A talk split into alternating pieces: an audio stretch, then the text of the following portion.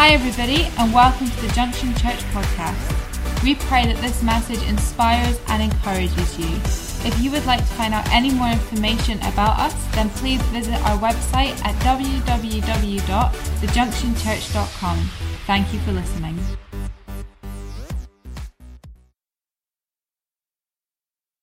Thank you very, very much. I am doing, Kevin, what you did this morning, and I am preaching from paper. And I have got to tell you that I am actually scared to do this because nothing is in bold, nothing is underlined. There's no just scroll up and you're on your next point. I am reading my handwriting, and this is not good. But uh, we're going to do it. Like Kevin said this morning, the word is in me, and the word is in me. Yeah. So it's fine. Anthea, I loved your testimony just now. And you know what? I honestly see that God is going to open up doors for you. God is going to do incredible things with your life. And when you were talking about your dreams, just now when you were standing up here, I honestly see that God is going to open up doors for you that you don't expect. There's going to be, He's going to allow you to go into avenues that you never ever thought. There is going to be so many, there will be doors that will close but there are going to be so many doors that are going to open. Do you know what? God has got you. I am excited, and I'm excited because I know that God is going to do it because you're humble. I know that you're humble, and that's what God looks for. And uh, so I am excited for your future. It is amazing. Um, I want to set the tone for my message tonight with this scripture. Um, and I've called my message Abide in Me. And if you turn with me to John chapter 15, verse 4 to 8. And it says, Remain in me, as I also remain in you. No branch can bear fruit by itself, it must remain in the vine. Neither, am I very loud? No. Neither, neither can you bear fruit unless you remain in me. I am the vine, you are the branches. If you remain in me and I in you, you will bear much fruit. Apart from me, you can do nothing. If you do not remain in me, you are like a branch that is thrown away and withers. Such branches are picked up, thrown into a fire, and burned. If you remain in me and my words remain in you, ask whatever you wish, and it will be done for you. This is to my Father's glory that you bear much fruit, showing yourselves to be my disciples. You were created to worship God. You were created for His pleasure. Your body needs to worship when you come into the presence of God, it is a fact that there are healing processes that happen within your body when you worship. There is a protection that happens around your brain when you worship. And so your body needs to experience worship to function well. So you were created to abide in God. You were created to spend time and to dwell there. You, uh, you cannot do life without his presence. And um, just a few weeks ago, many of you know that um, we had gone through a flood at our house. We came back from um, our October holidays, and our thought was it was about the back of five o'clock. Our thought was we were going to run in the door, get changed, and go straight back out again. So we approached the front door, and when we got to the front door, um, I saw condensation in the windows, and I thought, oh, why is there condensation in the windows? And then we opened the door, and Brian went, Oh, I hear running water. And as he opened the door, our living room ceiling was literally on the floor. And it was pouring like a, just a constant bucket, just absolutely pouring, pouring, pouring on the floor. We all stood there in total shock. And we were like, okay. And we're looking at everything, and everything was ruined. And so um, we stood in the front garden, and Brian is saying, I need to find the, the, insurance number. I can't find the insurance number. And I'm walking around thinking, I don't know what to do. And Brian, Joshua is standing there, and he's quite shocked, and we're all looking a bit stupid in the front garden. and I just walked away, and I walked into my next door neighbour's house. I didn't even knock. I don't even really know them. I just walked in their front door. I just walked in their front door, and I went, We've had a flood. And uh, she went, Okay, come in and sit down and I'll make you tea. so then she made me a cup of tea. And I'm just sitting there, never been in her house before. And um, I know. And then she went and she told her husband, and her husband went and turned our water off. And that wasn't even our first thought, even although it was pouring in the ceiling. But anyway, so we had this flood and we looked at it and we thought, okay. So we went straight out to my sister's house. And um, when I knew that my family were going to think, oh, this is a shame. And, and they did. My sister Katrina phoned and she said, you know, we're just pretty gutted for you, really, um, that you've had to go through this. And um, I was kind of hearing this little bit of, you know, this is just pretty awful for you and it's such a shame. But in my spirit, I was really still. And although I knew that the situation was awful, in my spirit, I was really unmoved. And on the inside, I'm thinking, I should actually be really upset. But I'm not really upset. And so I had what felt like this bubble round about me. And, and I had, I didn't sleep very well for about three nights. And on the, maybe the third night, I woke up in the morning and I sat on the side of the bed and I thought, you know what, this is awful and I, I sat there and I thought, actually, it's pretty dire. So I looked down on the floor and Brian's mobile phone was on the floor, and I thought to myself, I wonder what the Bible says. Because in the first three days, I didn't look at the Bible, I just was functioning through every day. So I picked up his Bible, and this is a scripture that came to me. It was Psalm 116. Psalm 116, verse 1 to 19. And when I sat there, I knew that, you know, people speak about the whisper of God, the still small voice.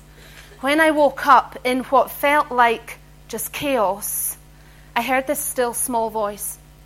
Psalm 116, verse 1 to 19, and it says, I love the Lord, for he heard my, my voice, he heard my cry for mercy. Because he turned his ear to me, I will call on him as long as I live. The cords of death entangled me, the anguish of the grave came over me. I was overcome by distress and sorrow. Then I called on the name of the Lord, Lord, save me. The Lord is gracious and righteous. Our God is full of compassion. The Lord protects the unwary. When I was brought low, he saved me. Return to your rest, O my soul, for the Lord has been good to you. For you, Lord, have delivered me from death, my eyes from tears, and my feet from stumbling that I may walk before the Lord in the land of the living. I trusted in the Lord when I said, I am greatly afflicted. In my alarm, I said, Everyone is a liar. What shall I return to the Lord for all his goodness to me? I will lift up the cup of salvation and call on the name of the Lord. I will fulfill my vows the, to the Lord in the presence of all his people. Precious in the sight of the Lord is the death of his faithful servants. Truly I am your servant, Lord. I serve you just as my mother did. You have freed me from my chains. I will sacrifice a thank offering to you and call on the name of the Lord. I will fulfill my vows to the Lord in the presence of all his people, in the courts of the house of the Lord, in your midst, Jerusalem. Praise the Lord. And I sat there, and when I read the scripture, my heart went steady. And I sat there and I felt absolutely held in that moment. God said this very clearly to me. Um, when I read that scripture, He said, Ruth, I saved you from hell. I love you so much that I called on you and you turned to me and I saved you from hell. Why am I going to walk away now? Why am I not going to be here with you right now? So, although it looked chaotic, God was with us. God had us and He was holding us. And so that scripture kept my heart steady. And it still keeps my heart steady. I'm not moved. I amn't moved. I know that, I know what the devil's plan is. I know what the devil's plan is, but I am not moved. My focus isn't there. Um, and so it doesn't matter what comes over you, you're not destroyed. And I want to, you to turn with me to 2 Corinthians chapter 4. and it says this But we have this treasure in jars of clay to show that this all surpassing power is from God and not from us. We are hard pressed on every side, but not crushed, per- perplexed, but not in despair, persecuted, but not abandoned, struck down, but not destroyed. We always carry around in our body the death of Jesus so that the life of Jesus may also be revealed in our body. But we who are alive are always being given over to death for Jesus' sake, so that his life may also be revealed in our mortal body. So then, death is at work in us, but life is at work in you. God is amazing how it doesn't matter really what is going on in your everyday, He will cause you to get down on your knees and completely humble you in order for you to become who He needs you to be. And so, in order for God to use you, He needs you down here, not up here. And over the, the last while, I've spent a lot of time down there. I've spent almost every morning down there. That's where God needs you, and that's what God does. The moment we die to our dreams, the moment we die to ourselves, the moment we die to our requests, our requirements, then He lifts us up and He uses us.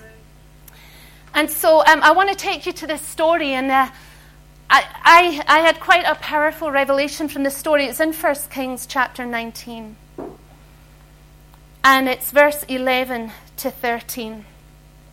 And this is God talking to Elijah. The Lord said, Go out and stand on the mountain in the presence of the Lord, for the Lord is about to pass by. Then a great and powerful wind tore the mountains apart and shattered the rocks before the Lord. But the Lord was not in the wind. After the wind, there was an earthquake, but the Lord was not in the earthquake. After the earthquake, came the fire, but the Lord was not in the fire. And after the fire came a gentle whisper. When Elijah heard it, he pulled his cloak over his face and went out and stood at the mouth of the cave. I've learned a lot about the storm. And if I can have your attention, full attention for just a second, I want you to hear this. What I have learned is that God isn't in the storm. He isn't. And I know that is going to absolutely mess with your heads. But for me, my revelation is that He's not there. Because if He is there, then your focus becomes the storm. Your focus becomes the chaos. When actually, what God wants is He wants to distract you from the chaos in order for you to hear His voice. And so, in that moment, God held us. But we weren't going to hear His voice there. We weren't going to hear His voice with the noise. A storm is noisy. I remember when we were on holiday once, we were in. Uh, uh, the Lanzarote, I think, and we had the tail end of a tornado. My life, honestly. And um, we had this tail end of a tornado, and we're sitting and we're all in this restaurant, and it was packed. We're all having dinner, and all of a sudden, everyone in the restaurant got up and ran. People just started running. And we're sitting there thinking, why is everyone running? And as we looked out, we could see, although it was dark outside, there were even darker clouds tumbling in across the sky, and we thought, oh, something's coming. So we got up and we ran. so we're running up, not sure what we're running from.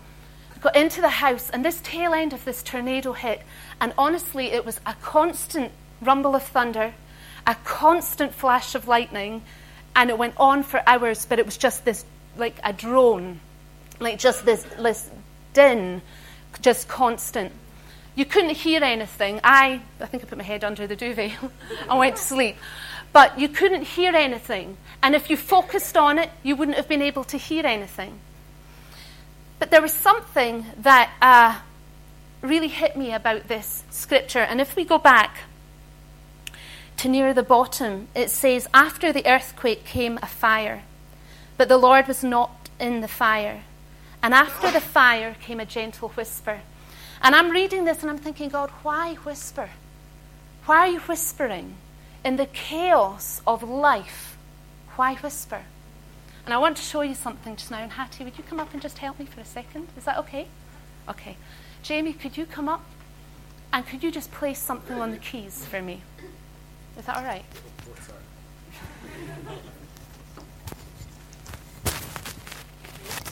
Sorry about that. okay. So what I'm going to do is I'm going to speak. Sorry. What will I do with it? I turn it off? I'm going to have to tuck it all back in again. it out, Okay, so what I'm going to do is I'm going to whisper. Okay? And you're going to take a step towards me until you can hear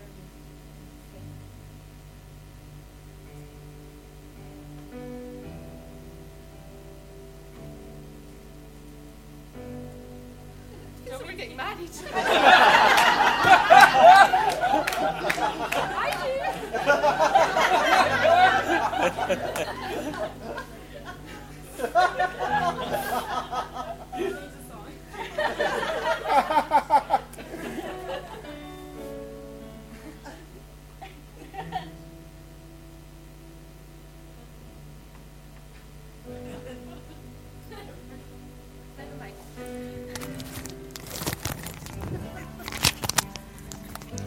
Okay, so this is what happens when you're in a storm and you have to hear the whisper. You have to get really close. And that's the power of the whisper. Because when your heart leans in and your attention leans in, what you suddenly realize is he's extremely close. And so are you. Thank you.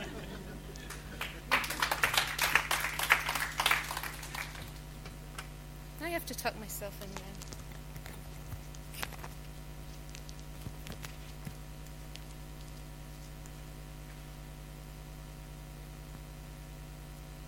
Okay, so I can guarantee you that if you take your eyes off the storm, you'll realize how close God is to you.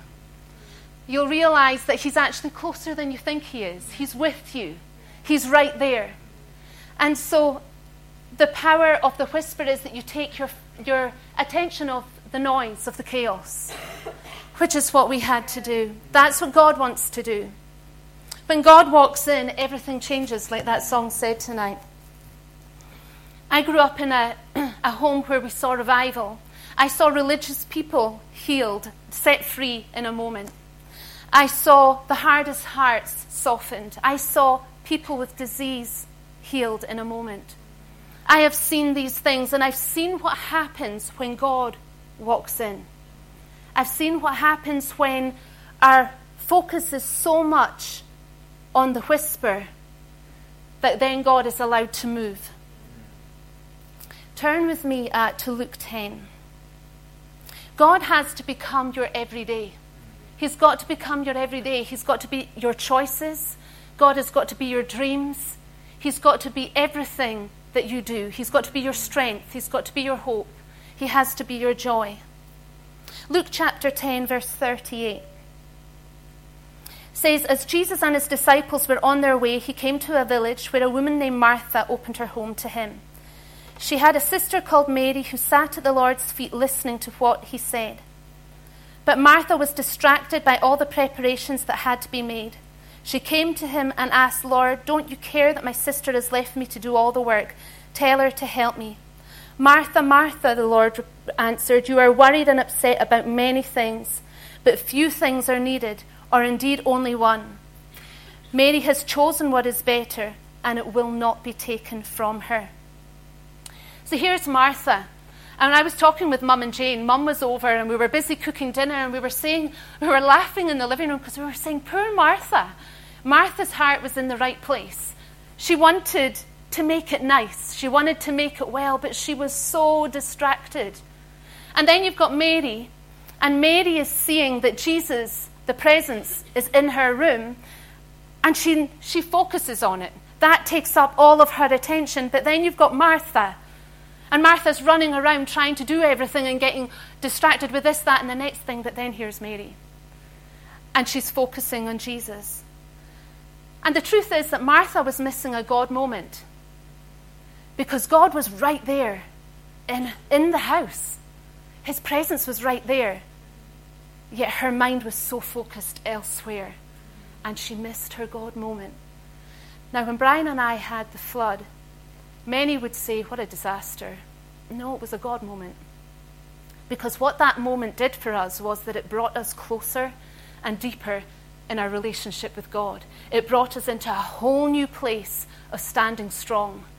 And so it was a God moment. We turned it from chaos into a God moment.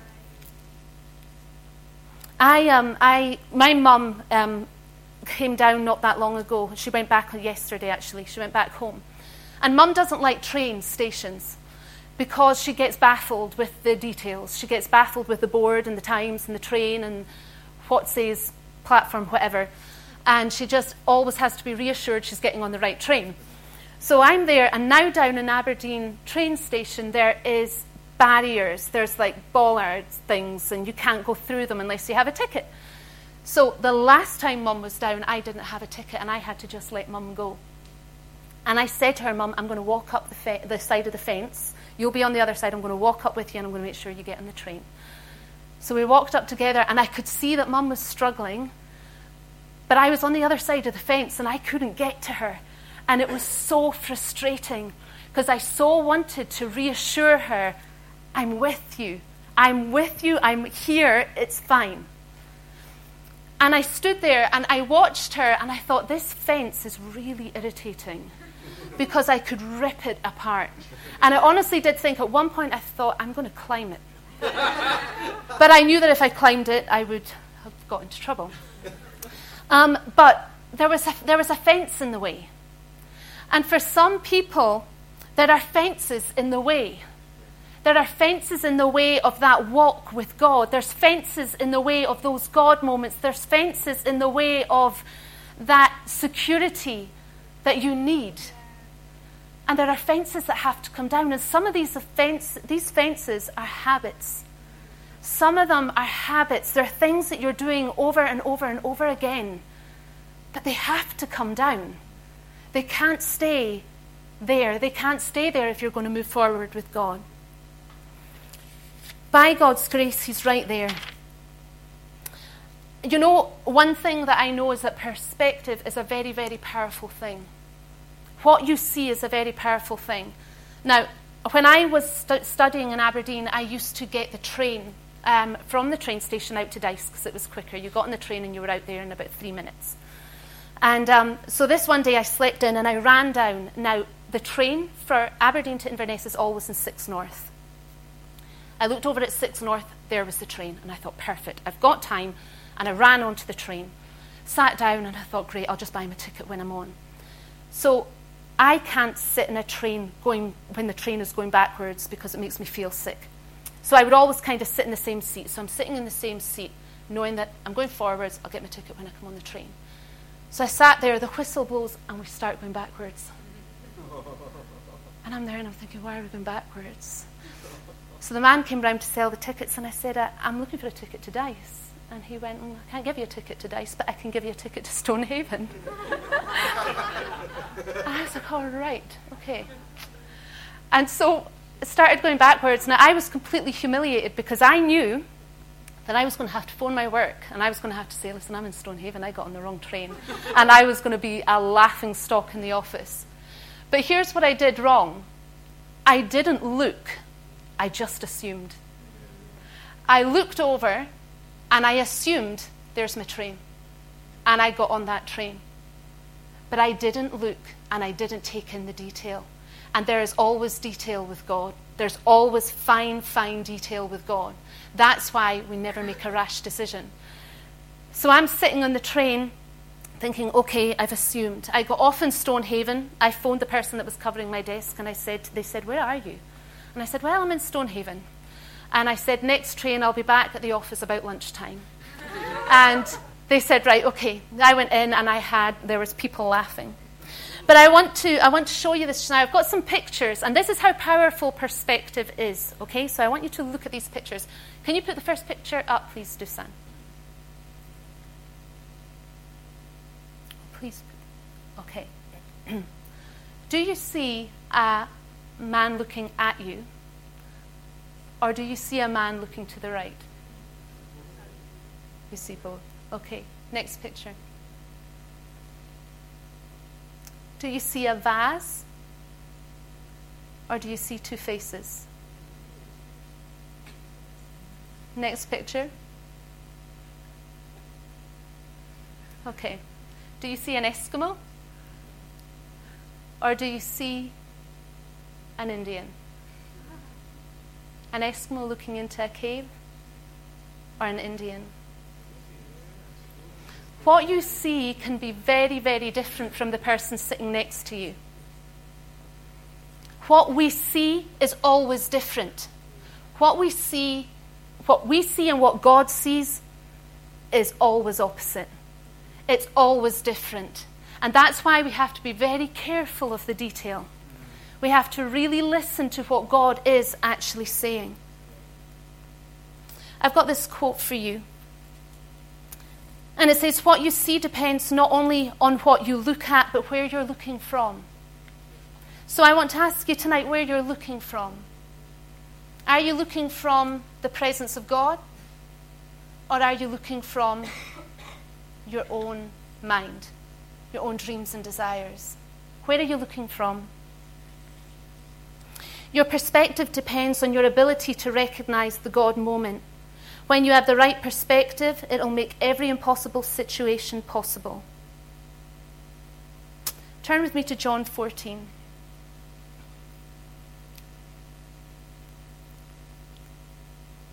John 14 says this If you love me, keep my commands.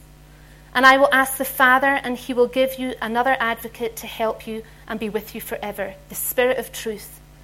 The world cannot accept him because it neither sees him nor knows him. But you know him, for he lives with you and will be in you. I will not leave you as orphans, I will come to you. This is what I love about the presence of God. The presence of God always brings peace. He always brings humility. He always brings joy. He always brings strength. He always brings unity. He always brings the, uh, the ability to be faithful. He always brings the ability to dream God dreams. He wants to give you good things. The Holy Spirit is amazing at just being there at the very moment that you need Him. But I need you to understand tonight that God, the Holy Spirit always brings good things. Thanks for listening. If you have any questions or you'd like to find out contact information or service times, then don't forget to visit our website www.thejunctionchurch.com. God bless.